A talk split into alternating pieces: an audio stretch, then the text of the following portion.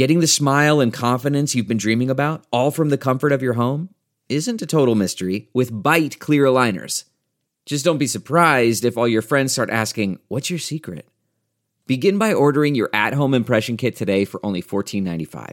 Byte Clear Aligners are doctor-directed and delivered to your door. Treatment costs thousands less than braces, plus they offer flexible financing, accept eligible insurance, and you can pay with your HSA FSA. Get 80% off your impression kit when you use code WONDERY at Byte.com. That's BYTE.com. Start your confidence journey today with Byte. Hey, y'all. 7 Rounds in Heaven is back. We're brought to you by the Armchair Media Network. You can take the Heisman QB out of Norman, but Mike Gundy will still lose by 20-plus in Bedlam. It is I, Rob Paul, a.k.a. the happiest Big Ten fan in all the land, hashtag conference pride, and with me, as always, is AJ. We beat Rutgers! Marchese. Yeah, the Rutgers win would have been better for the Big Ten, and that's all I care about, Rob. You cheer for a conference like a real person. Exactly. Today, we'll break down our 2021 NFL Draft superlatives from this past Saturday in college football. Let's hit it. Seven. 1, 2, 3,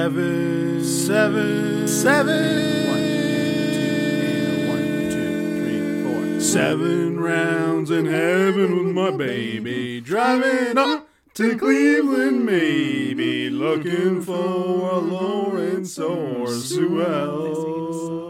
Don't draft specialists on the first day, eh? Don't draft specialists on the second day, eh? Maybe draft a punter in the 6th. We'll see. Let's go 7 rounds. Let's go 7 rounds together.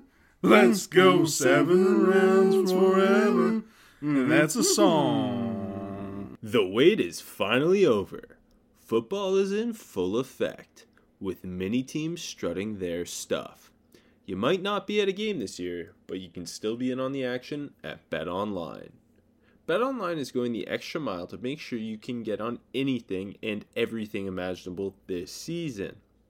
From game spreads and totals to team, player, and coaching props, BetOnline gives you more options to wager than any place online.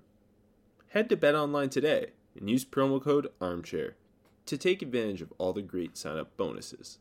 BetOnline, your online sports book experts. You know what else you can bet on, maybe, if it happens? The Senior Bowl. That's what's up, AJ. So sad. You getting ready to set your... You're going to set the spread for this year's? Yeah. Early projections has a South minus 3.5. That's big. Is that because Ian Book will probably be playing for the North? It's exactly for that reason, Rob. All right. Just like last time, I will read through the list of offensive acceptances. We'll talk about it. Then defensive acceptances. Get ready for a lot of words. Okay, so this past week in Senior Bowl news, thanks to King Jim Nagy, the Senior Bowl has received acceptances from Notre Dame quarterback Ian Book, Louisiana running back Elijah Mitchell, Oklahoma State receiver Tylan Wallace, Florida receiver Kadarius Toney, South Carolina receiver Shi Smith, UCLA wide receiver Demetric Felton, Houston wide receiver Marquez Stevenson, Western Michigan wide receiver Dwayne Eskridge, and Notre Dame tackles Liam Eichenberg and Robert Hainsey. Who gets you the most jazzed up of that group, AJ? Kadarius Toney. I think for sure. I think the receiver. Go ahead. The receiver group in general is really, really exciting this year. I will say that it's a really fun looking group. Yeah, for sure. I mean, Dwayne Eskridge is kind of fun, like where he was out of nowhere guy last week, and then hey, he's in Mobile, baby. But no, I think Tony's the most exciting, and even Tylan Wallace. His stock's kind of up and down, and it's been a mucky year in Stillwater, but he could definitely go to Mobile and help himself a lot. And I think Felton's pretty interesting that they list him as a receiver. Obviously, he's a guy who played both running back and receiver. Mm-hmm. We've had one of those guys kind of every year the last 3 under the Nagster. And the other two are both from Memphis, and the other two both listed at running back. Felton comes in as a receiver, and I guess the NFL's probably viewing him in the slot then. Yeah, that's a good point. And I mean, I was going to mention him later in the show, but 34 carries for Fenton this week too. Like, he's going to be a really fun one. Him and Toney, kind of similar-ish skill sets in terms of they can line up all over the place. They're really good yak guys. They could be running backs in some scenarios, receivers in others. Mm-hmm. No, for sure. I'm seeing Toney as the Debo week in Mobile. I'm calling it now, baby. Okay, I like that. I'm also excited to see Liam Eichenberg there. Obviously, he's a guy who's done almost as much for himself as anybody this year. Mm-hmm. Potential, I think, first-round tackle after this season he's had. Sealing himself as a top 100 prospect at least. For sure. And getting to see him against some of the best senior pass rushers I think will be huge for kind of solidifying himself maybe as a top 50 guy. No, very good point for sure. Okay, let's jump to the defensive side, starting with Notre Dame defensive lineman Delon Hayes and Adekunbo Ogundeji. UCLA defensive lineman Osa Odigizua. AJ, this is not easy for me. Jim's test. Buffalo edge rusher Malcolm Koonce, Baylor edge rusher William Bradley King, and Oklahoma State corner Darius Williams. Who are you most excited from that group? I'm going to say Malcolm Koonce. I think seeing him in that setting is going to be really awesome. A guy we both liked in the summer. He's been good this year for Buffalo. Still lots of big games, but seeing him against the likes of Liam Eichenberg, that was a little mouthful for me, is going to be really interesting to see Malcolm Koonce. And we know he's got some wiggle, he can move. I think that's going to be really interesting matchups for Malcolm Koonce there. I think I'm probably most excited for Darius Williams, another guy who's done so much for himself this year. And even in Bedlam, as the Sooners are putting up points, he actually had a pretty solid game himself. Obviously, Greedy's older brother, really long, physical press man corner, been asked to play on an island all year. So I'm pretty excited to see him against this receiver group. It's nice when you get it's an interesting mix of corners right now, and I think he's kind of the most impressive who's accepted thus far. Yeah, and I can totally see the way he plays. It's just like I think it's going to lend himself to being a dog in practice and, just having awesome reps against guys. What, are you calling him the Rock Hussein right now? Yeah, I'll call him the Rock. Okay, let's get into it. College football week 12, NFL draft superlatives. Let's start with AJ's favorite part of the day, best freshman. AJ, who's number one on your list? Speaking of rocks, you know what lives under them? Rattlesnakes, and Spencer Rattler's my best freshman this week, Rob. Hall of Fame transition. Yeah, this was this the best game for Rattler? Under the circumstances, at least? I think when you, like, with the context of it's Bedlam, it's the game for Sooners fans generally, I think so. And, like, he was much better in this game than he was in the Texas game. Yeah, for sure. I think, this was kind of like his, this guy's going to be a Heisman contender in a year.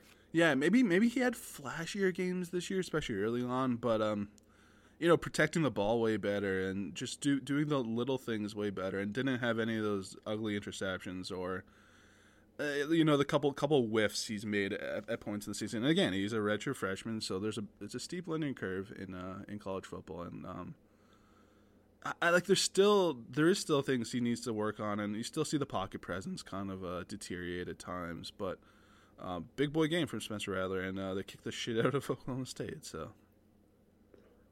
And I'll add in, his teammate Marvin Mims wasn't his most spectacular game, but he made one hell of a spectacular catch over Darius Williams. Just 65 yards for him, but he does look like the next OU first-round type of wide receiver, doesn't he? Definitely. I was going to say the same thing. Like that one catch just looks so awesome. And it's been like this all season for Marvin Mims. Even when he's not having the biggest game, it's like one or two catches, like you just see it. And it's kind of funny with – it's not too often you see a guy make a couple catches a game or whatever, and unanimously everyone's just like, okay, this guy's a star. And it's funny because a lot of, again, this is one of Obviously, Rattler's just a redshirt freshman. Mims is just a true freshman. But, like, there are other big playmakers. Like, Theo Wease is only a sophomore. Mm-hmm. Their new stud tight end who didn't actually play in Bedlam. I can't remember his name. He's also just a sophomore. Stodner? Like, this... Yes. This team's going to be really, really good next year. Not that they're not this year. But, and, like, even their H-back, Mikey Henderson, who kind of came out of nowhere a little bit last night. Like, he's only a freshman. And I just think... in a Lincoln Riley, Oklahoma down year in quotation marks, they look like they're going to go and win the Big 12 again. Like, it looks like it's going to be them against Iowa State for the Big 12. Yes, and potential playoff team again next year. Yeah. Like, they look like they're going to be playing, win the Big 12 and be playing in probably the Fiesta Bowl. Like, that's Rattler's really, again, you mentioned it. Maybe it wasn't his flashiest game, but it was his best game from a pure quarterbacking perspective. Like, he was so efficient and didn't really put the ball in danger against a really, really good Cowboys defense. Yeah, exactly, for sure. Okay, I'm going to give you another wide receiver here. Jermaine Burton, the Georgia freshman, five-star guy who's had flashes, kind of more of a gadget bit role player early in the season. Well, it turns out all he needed was a competent quarterback, and he exploded with JT Daniels at the helm. 8 catches, 197 yards, 2 touchdowns against a bad Mississippi State defense, but his athleticism and his ability to track were really showcased in this one. Are you going to mention JT Daniels later? Yes. Okay. I'm gonna stick at quarterback and go to the G5 with our boy Grayson McCall, who good, maybe not the flashiest numbers, only 200 yards, 2 touchdowns passing, but then again Grayson McCall again not the most explosive athlete, but he's always getting yards and touchdowns on the ground. That touchdown throw to Likely down the middle of the field, just the drop in the dime was awesome. He's been awesome since he stepped on the field. I remember after his first game of the season, I had him for best freshman, and it just feels like every week he's composed as hell, and he's one of the best group of 5 quarterbacks already. Glad you could pat yourself on the back a little bit there. But yeah, I mean, over 20 touchdowns as a out of nowhere. He wasn't expected to win the starting quarterback job. Mm-hmm. Exactly. And he's run that, like, Jamie Chadwell's system is obviously that kind of that spread option, putting a lot of defenders in conflict, and he is running it to perfection. I don't know. I think they're so fun to watch. And that was a good App State defense. Yeah, no, that's a good point. It's not a scrub defense in the G5. This was a big game, and it was a lot of high pressure situations too. Okay, who's your best sophomore? Michael Penix Jr. I know they lost the game, but it was so impressive. It was like, what did he go? 27-51, almost 500 yards, 5 touchdowns, threw a pick. And there was a lot of bad Indiana drops mixed in there, but just the big time throws and like just being unfazed by, like, he took a beating and just kept bouncing back up and making huge throws and making big throws while getting hit. Penix Jr. is, I know he's a redshirt sophomore, but really, really impressive performance against, obviously, Ohio State. Is he the second best quarterback in the Big Ten? Yeah, probably. Right? I mean, like, who's even third, AJ? Talia? Hey, how about Plummer? Plummer looked like the third best right now. For Purdue. Well, I've got Plummer here. I put Penix somewhere else, so I put Plummer here, actually. I put him and David Bell. Plummer, obviously, threw for over 360, 3 scores on a Friday night against Minnesota. They got absolutely fucking robbed of a win. Everybody knows it. Threw on that touchdown to the tight end that should have won the game. It was a perfect touch throw, too. Yeah. There was no pass interference. I don't know. Big Ten refs are fucked. And then he also with David Bell, it's anytime you watch a Purdue game, David Bell makes just at least one absolutely insane play. Very much. He until, like, Rondon Moore's back, obviously, until now, he was just dragging that Purdue offense. And he was robbed of what should have been, I think, at least, a catch when he stole the interception. Yeah, no, that's fair. And then, like you said, the one-handed touchdown over the defender was amazing. And every single week, David Bell is fucking sick. He's an absolute freak of nature. Sticking in the Big Ten and at wide receiver, I put Garrett Wilson here again because, I mean, it's every week he's making Big Ten plays. I know he had, like, one really stinky drop, but, like, other than that, just taking the top off the the Indiana defense from the start of the game. Him and David Bell look like they're going to be really high picks if they choose to come out next year. Yeah, I think Wilson's already – like Chris Olave. I absolutely love Chris Olave, but I think Wilson's clearly shown he has an even higher ceiling than Olave does. Yeah. I do think if there was like a sophomore of the year award, which there should be, I think there should be a national award for like freshman of the year, sophomore of the year, not just conferences. But I do think he would firmly be a finalist at least at this point. Like he has been incredible through 4 games for sure. And just to throw out one more, how about the Cincinnati tight end Josh Wiley, who's 6'6", 235. Pretty thin though. I don't even know if he's that thick, but. Making a lot of plays for that Cincinnati offense. Some cool catches. Had that wonky one on the 2-point, I believe was him. But no, you can get up there and move. And with that length, someone to keep an eye on. And I'll give you one more. Northwestern edge rusher, EQ Leota. Yeah. He was incredible against that Wisconsin offensive line. He only had 1 sack, but there was a handful of pressures. He's been the best pass rusher all year. Their secondary and their linebackers get a lot of credit, but he looked awesome. He's a redshirt sophomore, not the biggest guy in the world, but showed off some impressive quickness. For sure. Actually, one more. Zonovan Knight, I just want to mention. 130 total yards and 2 scores. He's NC State's most interesting player. Definitely. We've talked about him here before. Big-time guy to watch next year. Okay, who's your number 1 weekday warrior? I tried to keep it to one guy, and I'm gonna give it to Rondale Moore for coming back, baby, and making 15 catches for 116 yards. The offense went. I know like David Bell was amazing, but like whenever they just kind of needed yardage, they went to Rondale and had a touchdown on a rush. Looked just as good as he did like whenever the hell he last played football. So. I think it was just a big night for him coming back and proving that he's still a dude and making guys miss every time he touched the football like he does. I don't think he was missing a step at all. It's been like over a year since he's played. In his first game back, he has 18 touches. The Purdue offense, like you said, it kind of felt like it ran through him with crazy David Bell plays sprinkled in. Yeah. His skill set is perfect for today's NFL as a kind of more of a chess piece than even just a true slot receiver. Can line up in the backfield. His contact balance is unbelievable for a wide receiver. I'm excited to see where he lands. I have a hard time imagining he ends up in the first round, just given his size, the injury, and this wide receiver class in general being loaded once again.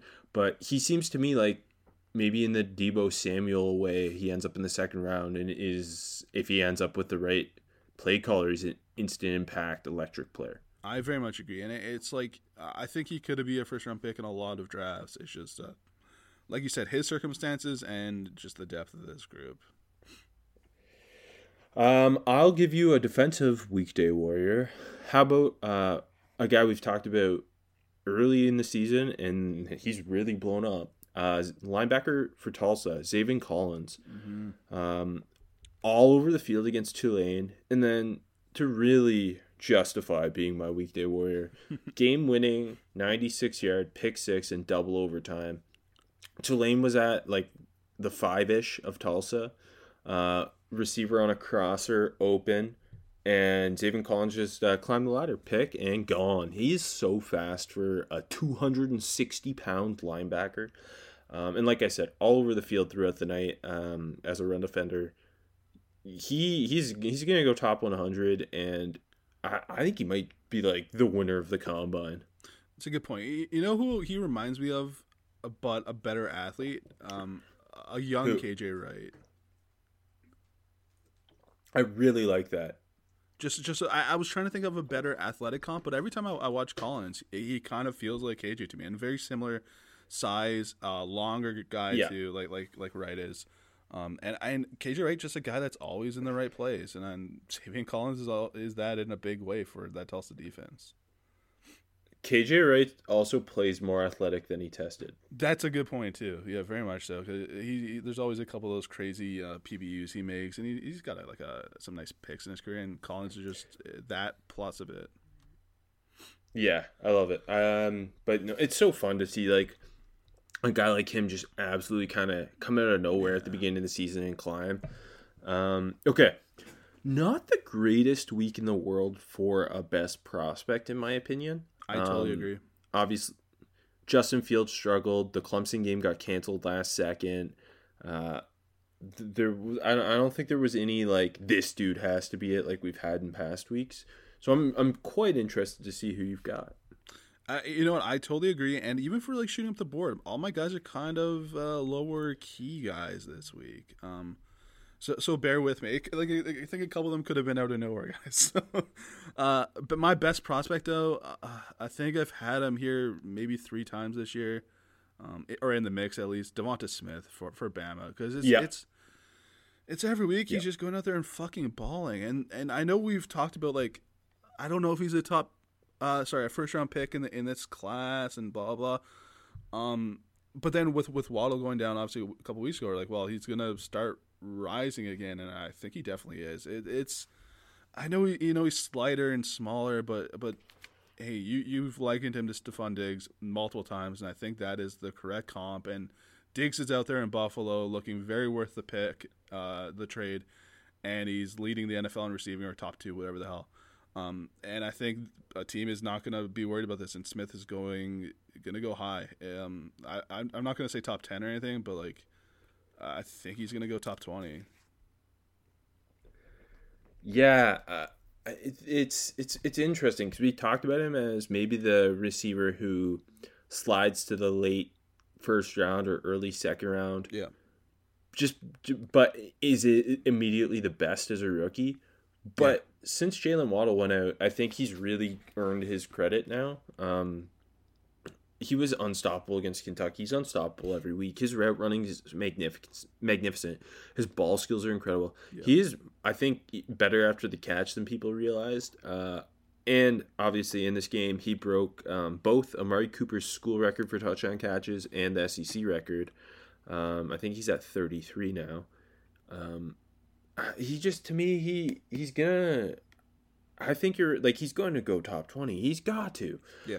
The only receivers who I think would go ahead of him are Jamar Chase and Jalen Waddle. And both of them, like, Chase has not played in a year, and Waddle's coming off the injury. So even then, who knows? Who knows? Devonta Smith, he's Stefon Diggs, and Stefon Diggs is a top 5 wide receiver in the NFL.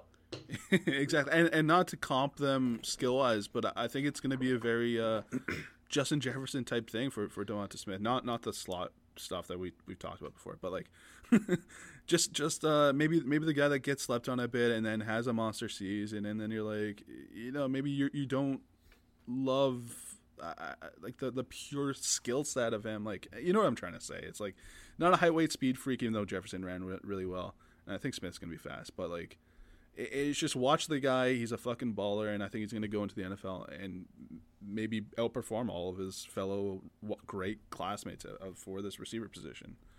And it's early, but still. Get him to Miami, get him with Tua, and let them cook. And he would be huge for Tua because a lot of Devontae Parker's playing really well, but a lot of the contested catches that Tua is making the big-time throws on, they're getting dropped, and Smith doesn't drop those passes. He's he might not, yeah, like you said, he's not the height, weight, speed guy, but he just knows how to play wide receiver. And there's kind of, like, not to say it was the same thing as Stefon Diggs, because Stefon Diggs fell all the way to the 5th round, which is still kind of mind-boggling given everything he did at Maryland. Yeah. But just he's such a smart route runner. He is so laterally explosive and smooth through his routes. His ball skills are just, I think, the best in the country. Agreed. He looks like he's going to win the Biletnikoff, right? Like, I mean, maybe he won't because, like, Elijah Moore's putting up insane numbers. But, like, in terms of the most impactful to a winning team, I think it's got to be him. Yeah, no, that's right. You know, just a little off topic, but I respect that the Blitnikoff is often like it's not one of the awards that has to go to a top guy. We've seen a lot of smaller school guys win that award, and that just kind of popped in my head. And I'm going to say I respect the Blitnikoff even more than I always have. That's like the worst thing about the Thorpe is they just give it to the DB everybody knows the name of. Yeah, no, exactly. The Blitnikoff is the best award in college football. I'll say it now. I'm looking. Devonta Smith's 5th in the country in receiving yards, and I think 2nd in touchdowns. And again, and the number's going to keep climbing for him. Everybody above him is either G5 or Elijah Moore. I think you're right. It's gonna be between Smith and Moore. I think it's gonna be interesting to see who they put as the 3rd finalist, though. Marlon Williams, friend of the show, Jay Adams, or Dax Milne. Oh, that's an interesting trio. I like that's fun. Heck yeah. Okay, anyway, let's jump into shooting up the board. You mentioned it wasn't like again. I think it was a really fun week of college football, but again, not like the most high profile guys making plays, yeah. But more some day 3 guys really getting in the mix or quiet risers. So I'm again interested to hear who you've got on your shooting up the board.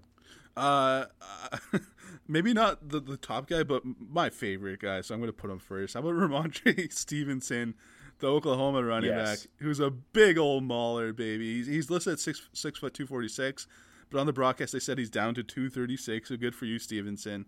And hey, you can see a bit more of that juice to him, and he had, 141 yards on the ground, and then added another 50 through the air. So, I mean, he's just a damn force for that OU offense, and I mean, like we said, Rattler was great and Mims was making his plays, but he was kind of just the force for that offense and just put that game away. And he had some nice big chunk runs. They looked pretty fast, and obviously that size, the broadcast was calling him smaller Derrick Henry, and I was like, okay, guys, but yeah, that was bad. I think it was an off game for Kirk, to be honest. It was a lot of just weird tangents. Anyways. Speaking of weird tangents, Stevenson kind of out of nowhere a little bit at least, but that was a monster performance, and I there's a lot of big packs in college football right now, and I love it. He has, since he's come back off the suspension, he's really helped this offense because they've got a competent running back and a guy who can provide some inside punch to the fast-paced passing attack they run with, and I don't know. I just love, again, I'm with you. I absolutely love really big running backs who just feel like they would have been elite 30 years ago. And seeing what he can do as a pass catcher, too, I think was really impressive. Yes. And do you have any comp for him? I've been trying to think of it, but... God. I don't have one. I don't want to force one either. I don't want to force one. Let it come naturally. Yeah, exactly. He deserves more respect than a forced, just big back comp. Exactly. I'll go with his teammate, who is also recently off suspension, Ronnie Perkins. These two have been a huge reason why Oklahoma looks like they're going to win the Big 12 after a rough start to the season. Perkins was all over the place on that defensive line. He brings so much energy and athleticism to that defensive line. Like this is... The last couple of weeks, the Oklahoma defense has been playing pretty good football with a lot of attitude, and he kind of injects some of that. He had 3 TFLs, 2 sacks. A guy who's got he's undersized, but he's got that get off and that bend. And I know we were both kind of lower on him over the summer, but he looks like he's taking his game to the next level. And I don't know whether he'll declare just because he hasn't really been able to play a full season because of the suspension, but. He looks like an NFL pass rusher. Hey, like you said, we were both lower on him this summer, and that's why I put him for a prospect who made me look stupid. And like you said, an absolute beast. And like before in the pregame, they were kind of hyping him up, and I'm like I know he's good for Oklahoma, but he's coming off the suspension, and he was a man this summer. I didn't have to say this on the show, but I'm telling on myself. And then he went out and just absolutely mauled that Oklahoma State team. So, yeah, definitely shooting up the board and made me look dumb. You're right, though. I don't know if he'll come out, but if there's any year to come out with not much tape, it's this year, I guess. That's actually a good point.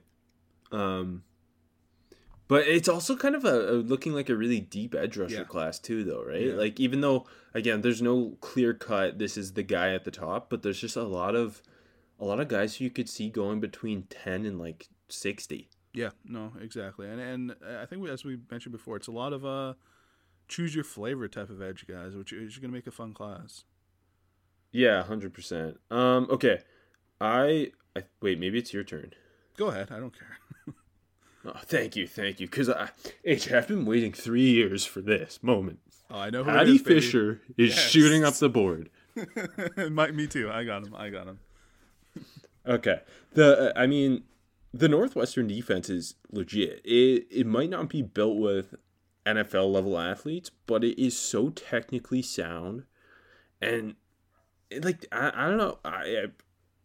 Paddy Fisher's instincts just always catch my eye.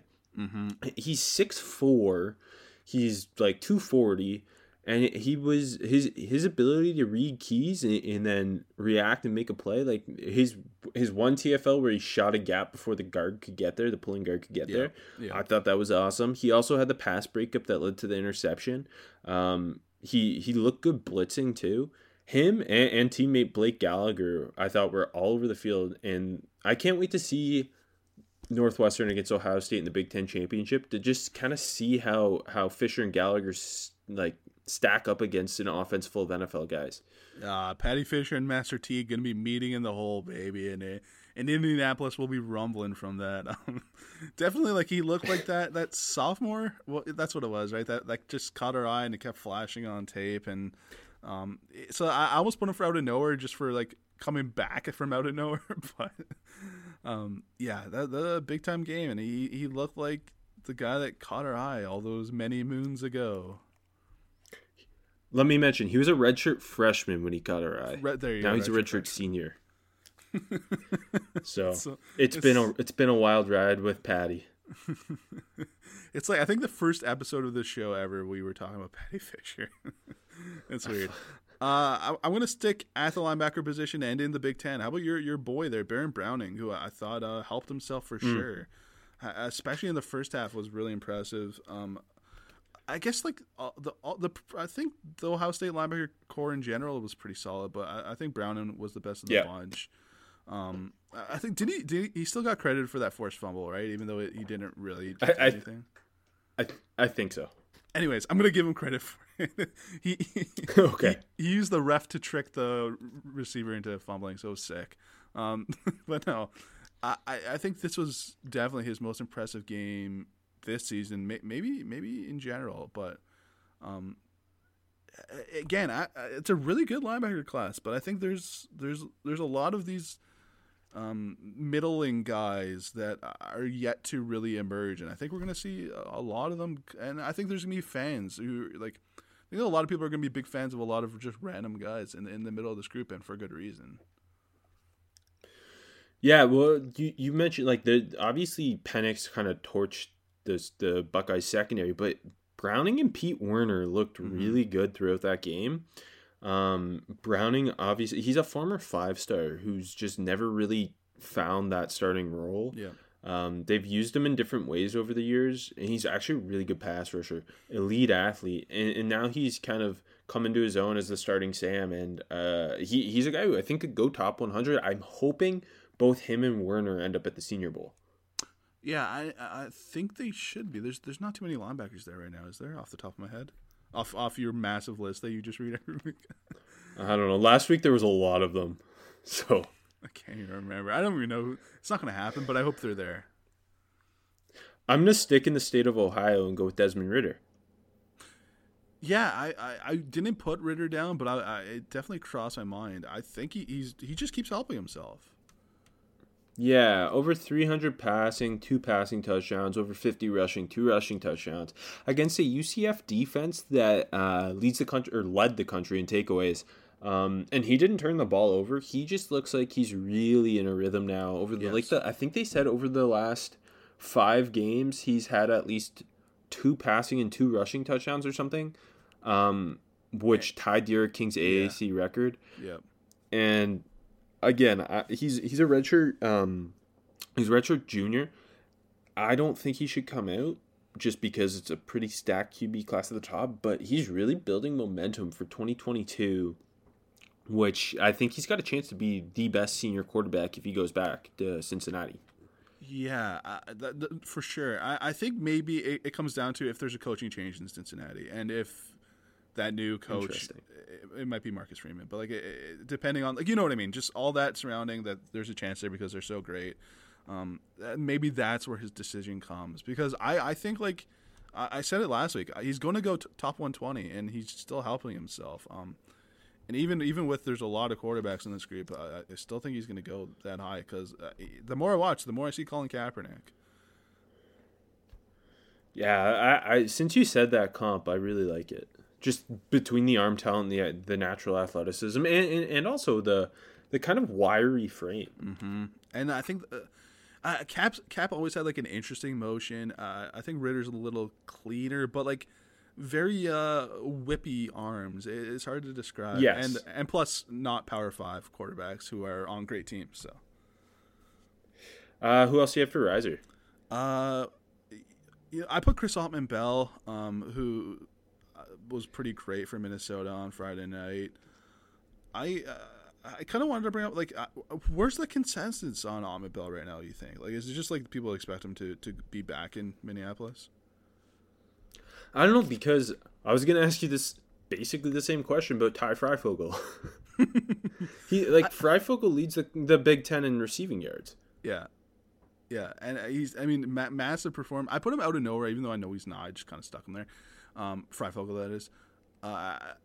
Massive performances this week, obviously, 218 and 3 touchdowns. And then the Michigan game, he kicked the shit out of Michigan, but that's not saying much. But, you know, it's still those teams. And, like, there's, like, a drop here and there. And, like, I don't know. This performance was big time. And he's just so well-built and physical. And, like, he out-physicaled Shaun Wade on that long one with the DPI. And, like, he's making a lot of big-time contested catches. I don't think he would come out, that is, but yeah, there's just a lot of receivers.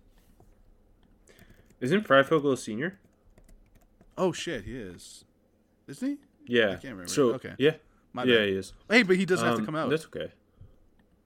Oh yeah, look at you. You're so smart. Save my ass. That's gonna be. I keep forgetting that's like kind of the thing that could throw a wrench in everything. Every senior can return to school. Yeah, again, I think we've mentioned it before. It's just like, it's not on my mind until declaration time. Well, now I kind of hope Freifogel and Wap return to Indiana. It'd be cool. For Penix's junior year, so they can just be legendary.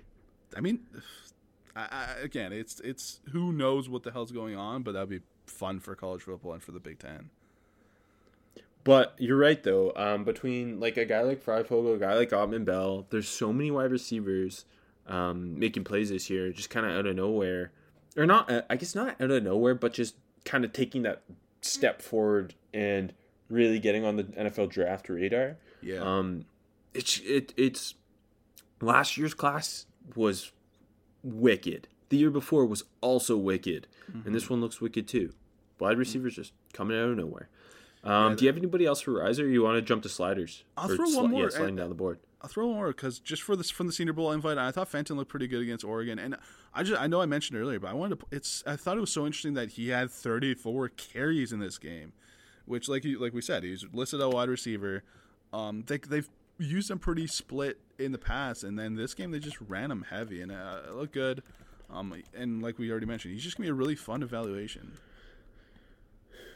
Well, in the past, he's been like kind of the more of a scat back. Yeah. But like a complimentary runner who's more, like you said, more involved as a pass catcher.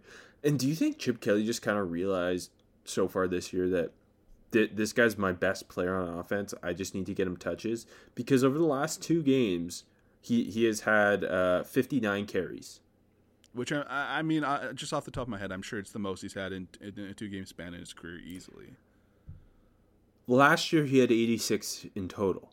There you go. So, and DTR was out, so, I mean, with a freshman Griffin in, they kind of just leaned on him.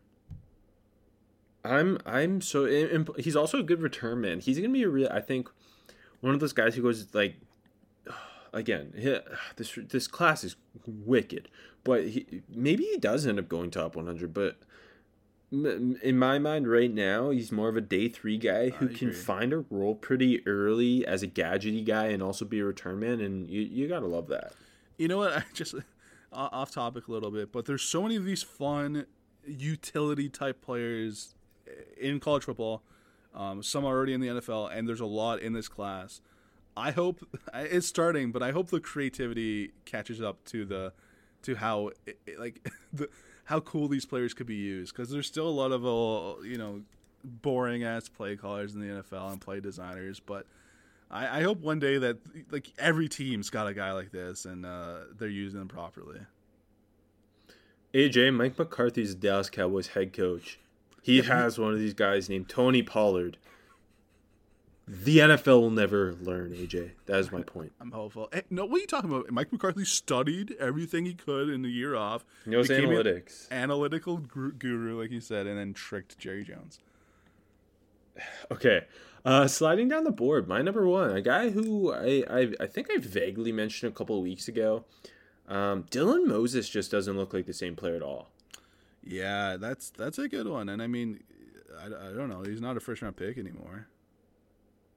He, against Kentucky, he didn't even make a tackle, first of all. He kind of looked a step slow. He was getting beat on underneath routes. He doesn't look like the guy we saw when he was a sophomore. Mm-hmm. And he is very much slid, like you said. Like I don't think he's a first-round pick anymore, especially in a linebacker class where we're finding guys like Zaven Collins. Yeah. And there's just a lot of interesting athletes, Baron Browning, for example. Is he going that Mac Wilson route? Remember when Mac Wilson was supposed to be a first round pick and he fell to the 5th round? I know it's not the exact same situation at all, but like Moses seems like a guy who's just sliding down so much. Maybe he ends up back at Alabama. Who knows? It's a good point, and maybe that's the right choice for him. And maybe it was the wrong choice last year. Not to criticize anyone for that choice, but I'm just saying. Speaking of a guy that hasn't looked as good as he used to, I know I've had him here a couple times, but Chuba Hubbard just keeps on sliding away. And at this point, he's obviously not going top 100.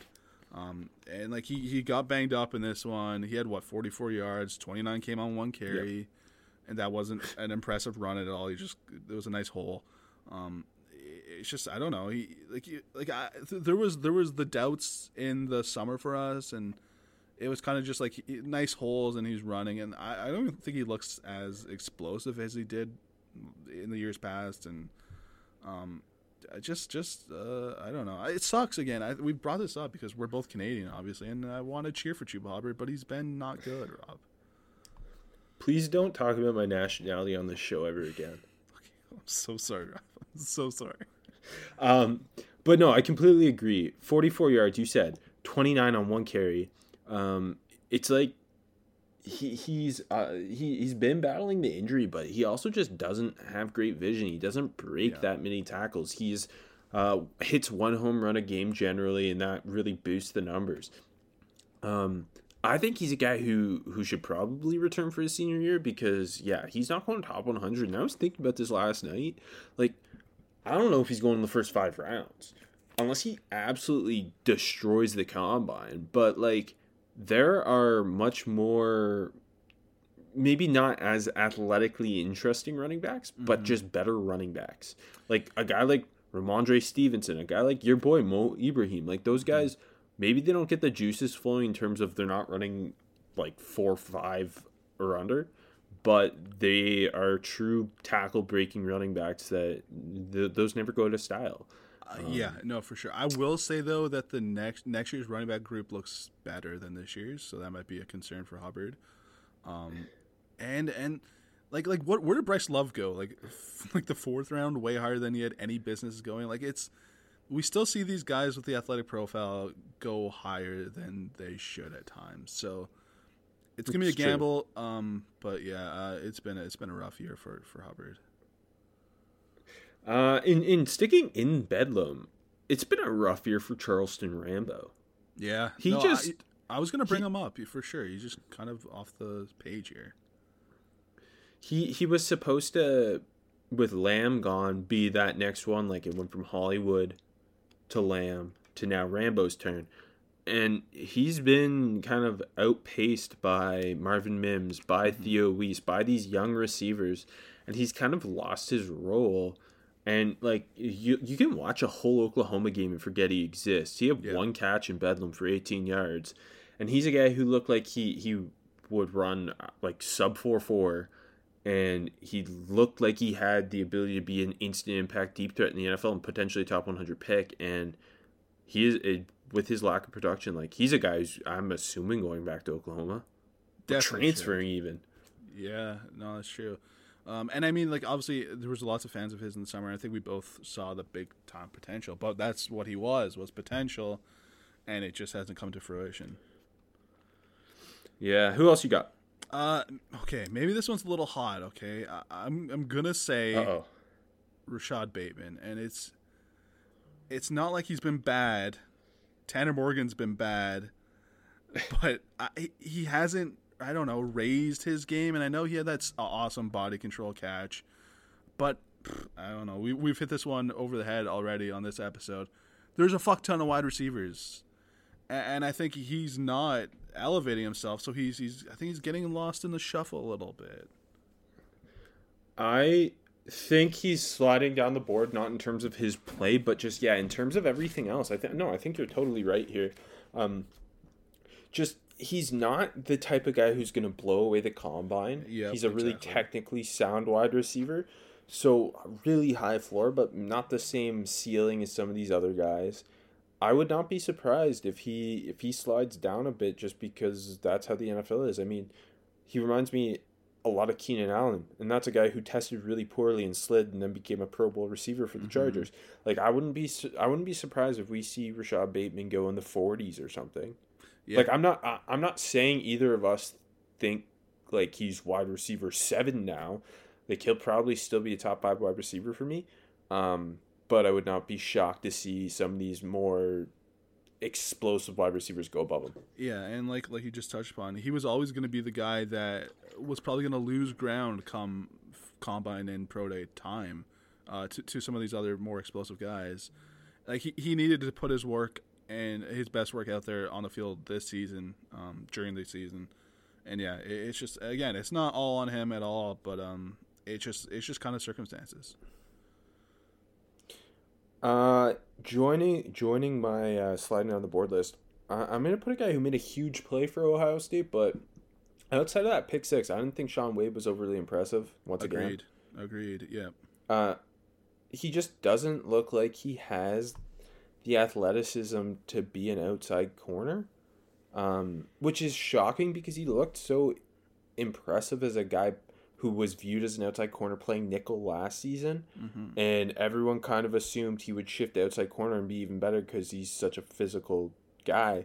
Maybe he's a safety. That's kind of been the hot talk on the streets of Twitter about Wade because he's ultra aggressive and he's got, like, he's not a bad run defender at all. He's a very willing run defender.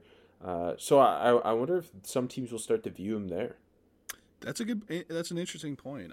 And like, I didn't want to put him here because I know you're a Ohio State fan and he had a pick six, but I definitely agree. And like I mentioned, it keeps concerning me that he's getting out physicaled at the catch point, and it's recurring. It's recurring with the Penn State receiver that I'm blanking on his name that had the awesome one-handed catch, and then Freifogel this week and Jahan Dotson. Thank you.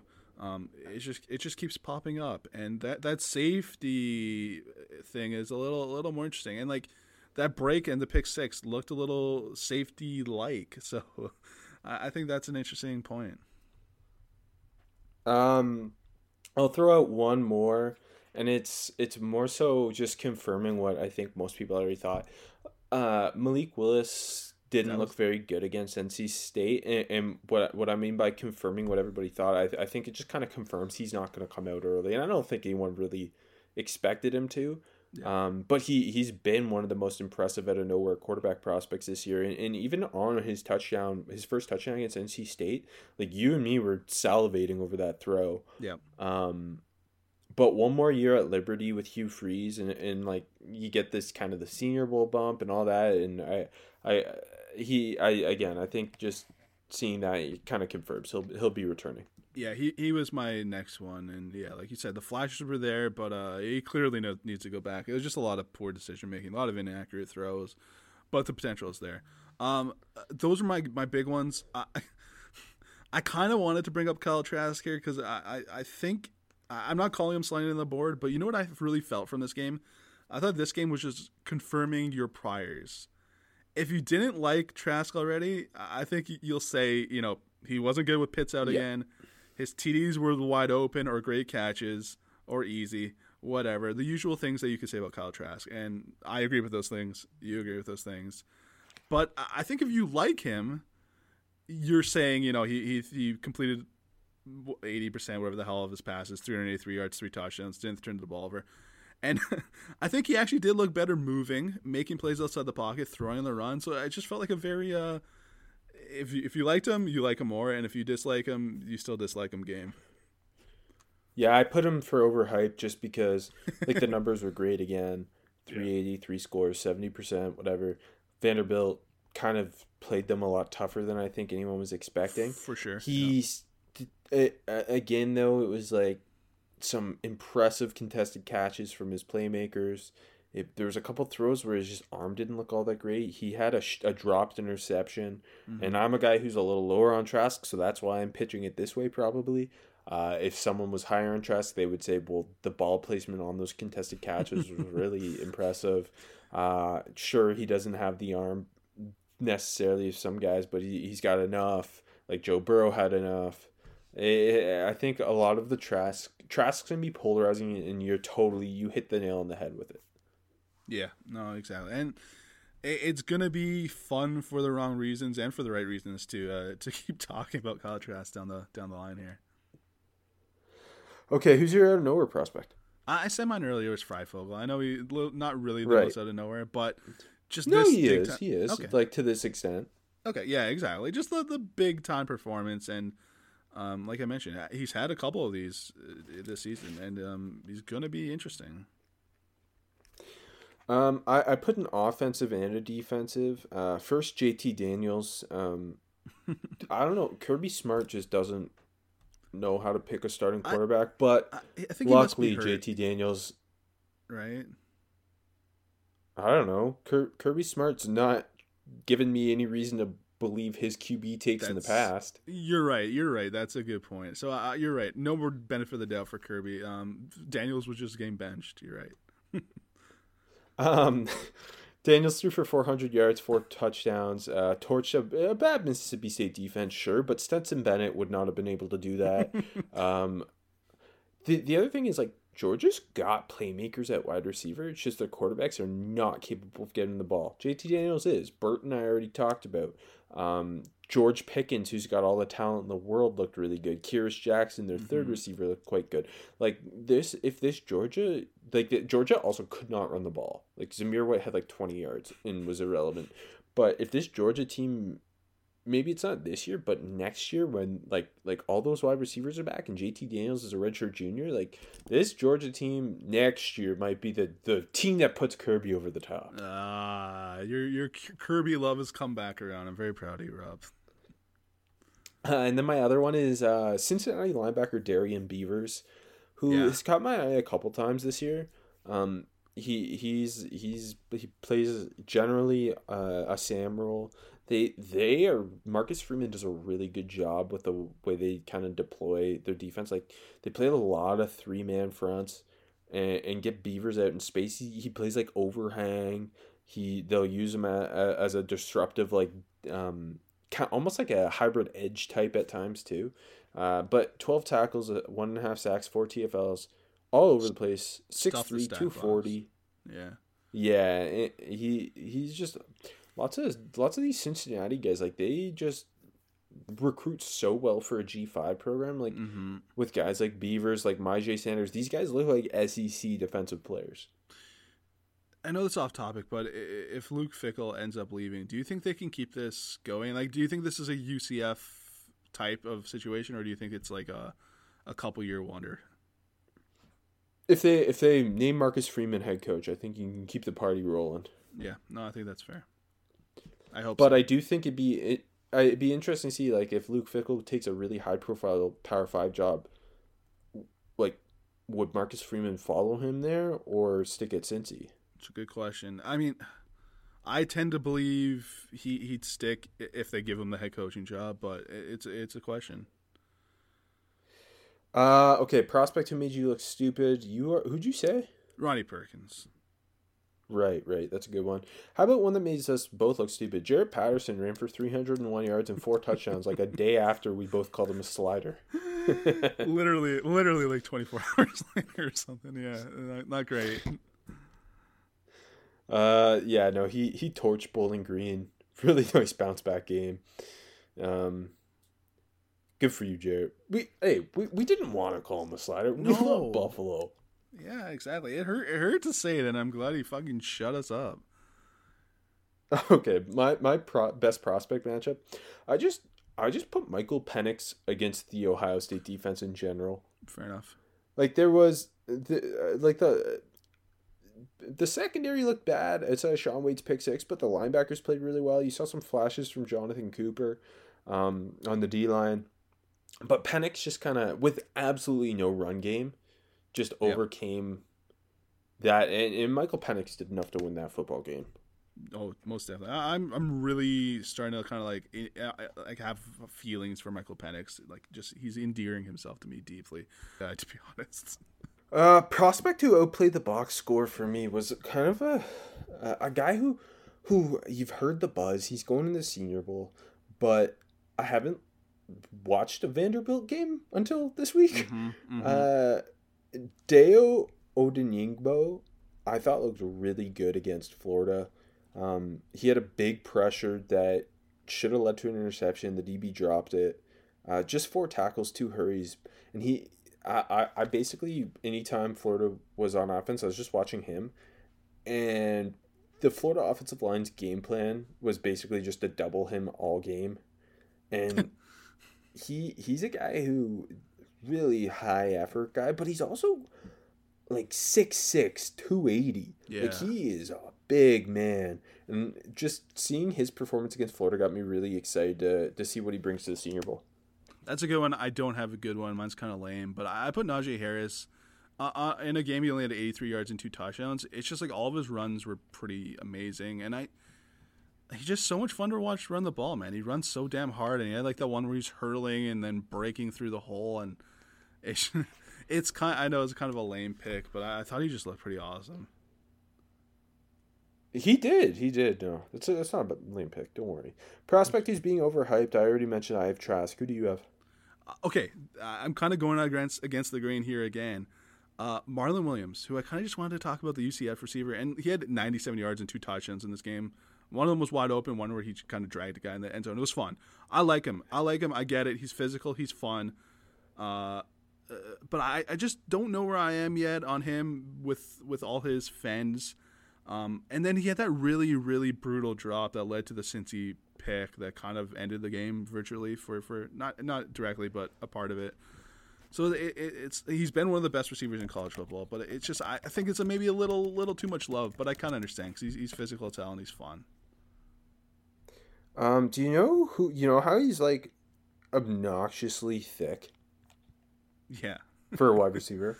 Yeah. Do you know who he gives me vibes of? Who? I'll give you one hint. He played in the CFL. Oh, what's his face? I forget his name. What's his name? Nick Lewis. He reminds me, just his build. Nick Lewis was a 5'10", 240-pound slot receiver in the CFL. One of the best CFL wide receivers of all time. And that's just, seeing how thick Marlon Williams looks for a slot, it just gives me Nick Lewis vibes. Okay, one more point on the thick pass catchers.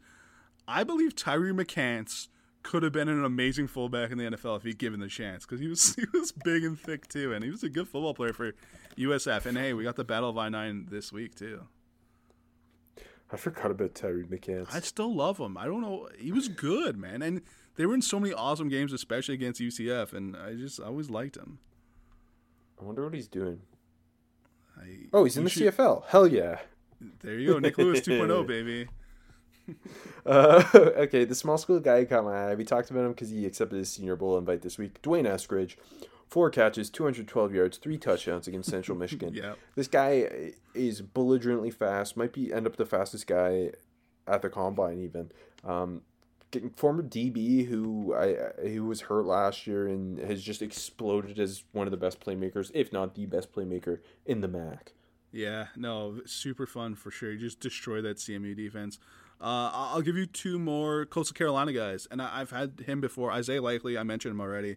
The tight end, who's maybe a bit more of an H-back type at 6'4", 235, but he can run, man. He had 118 yards and only 3 catches and a long touchdown, and he's really interesting. And then on the defensive side of the ball, we've talked Gerard Clark before, and he's really interesting, but it's great duo on the IDL. His partner, CJ Brewer, was amazing in this game. 14 tackles at the IDL position, which is crazy. A sack and a half, 3 TFLs. He's a bit undersized. I think he's like 6'2", 280. But he's caught my eye before, and this is just a big-time game. Yeah, Coastal...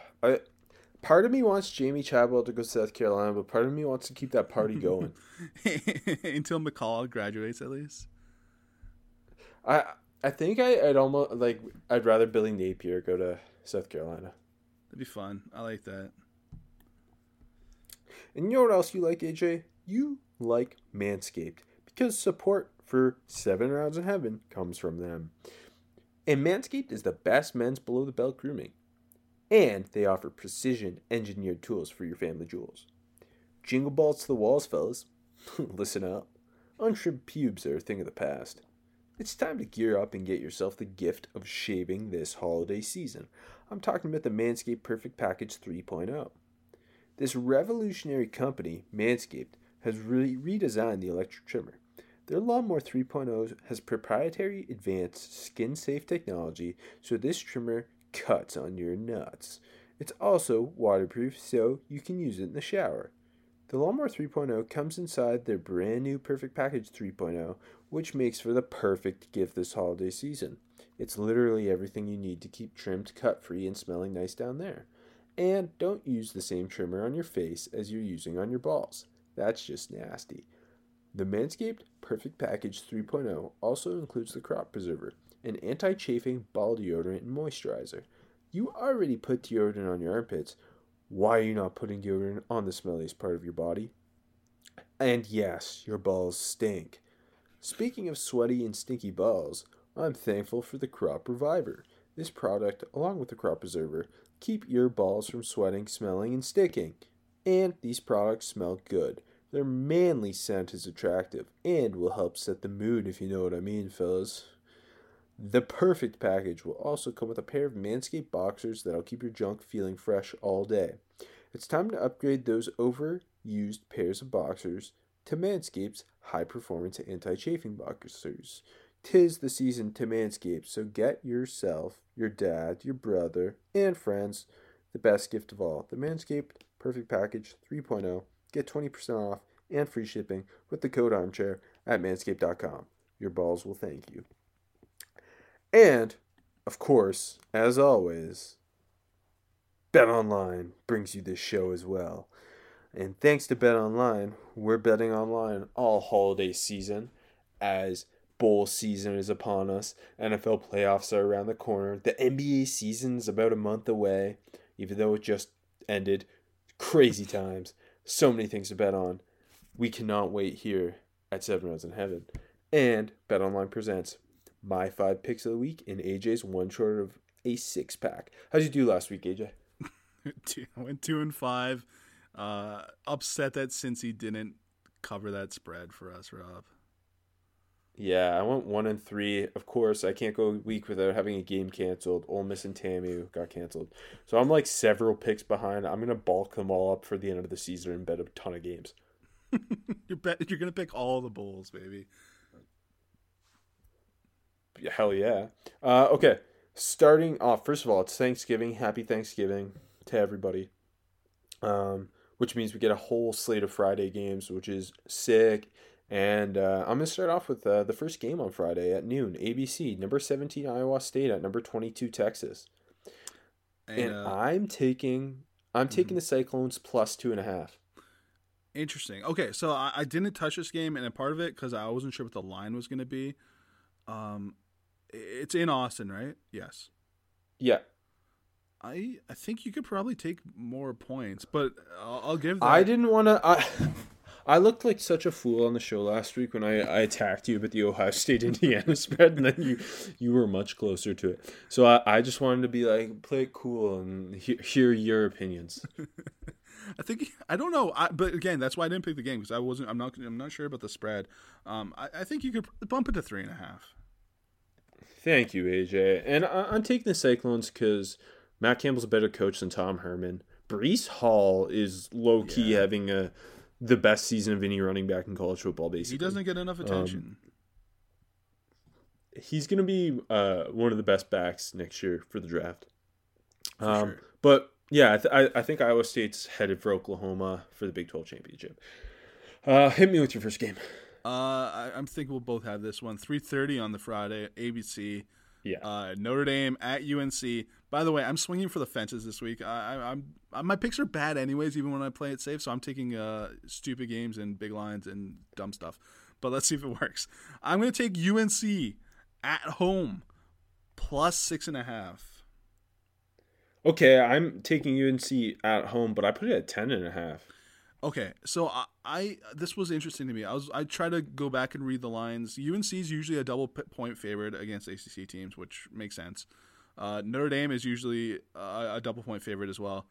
But I think Notre Dame was only like, 10.5 in BC? So I think UNC is 4 points better than BC. So I kind of brought it down a bit. But it is going to be kind of interesting to see what this line is.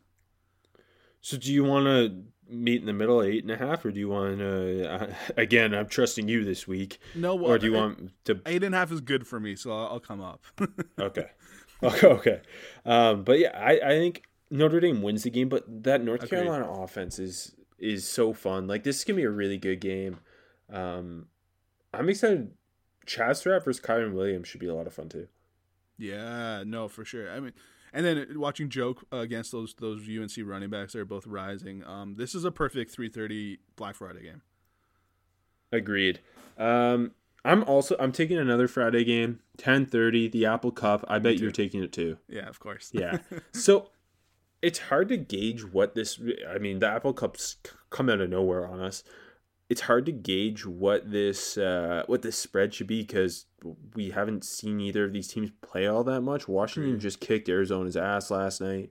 Washington State played it close with Oregon last week. I put it at pick'em because I'm a coward and couldn't figure it out. What did you put it at? Oh, interesting. Okay, so I gave Wazoo points, but I might be wrong. You got a point here. I think like Arizona played USC tough. Washington was 11.5 point favorites up in Seattle, obviously. Wazoo was I can't remember. I think they were double digits. No, a touchdown in a bit at Oregon. I gave Wazoo 5.5 points, but I'm not really sure. I can come down. Want to make it 3.5? Yeah. Okay. No, that's cool. I think they're gonna call it close. Are you taking Wazoo? Yeah, I'm taking Wazoo. I am. I mean, I know it never works for Wazoo in the Apple Cup, but. I think they're going to be good enough to hang around. I don't love Washington at all this year. No, I think Wazoo's got a chance to win, especially on the Palouse.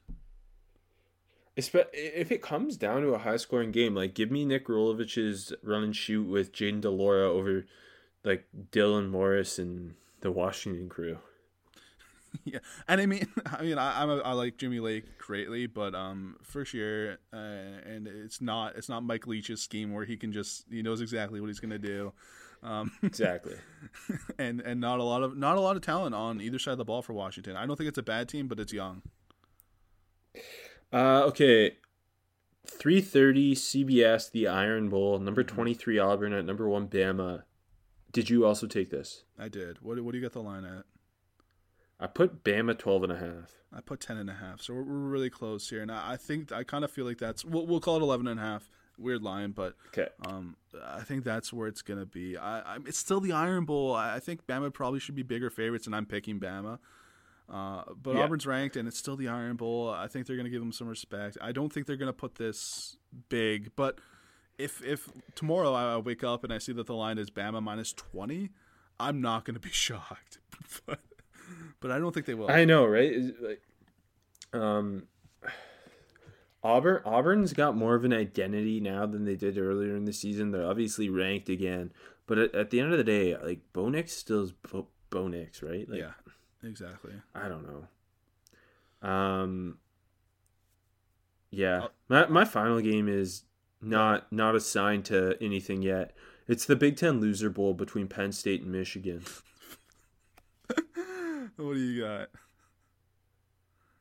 I'm taking your Wolverines. March on, Wolves, by 4.5 favorites. I guess they're going to be favorited, right? Yeah, I think that's fair.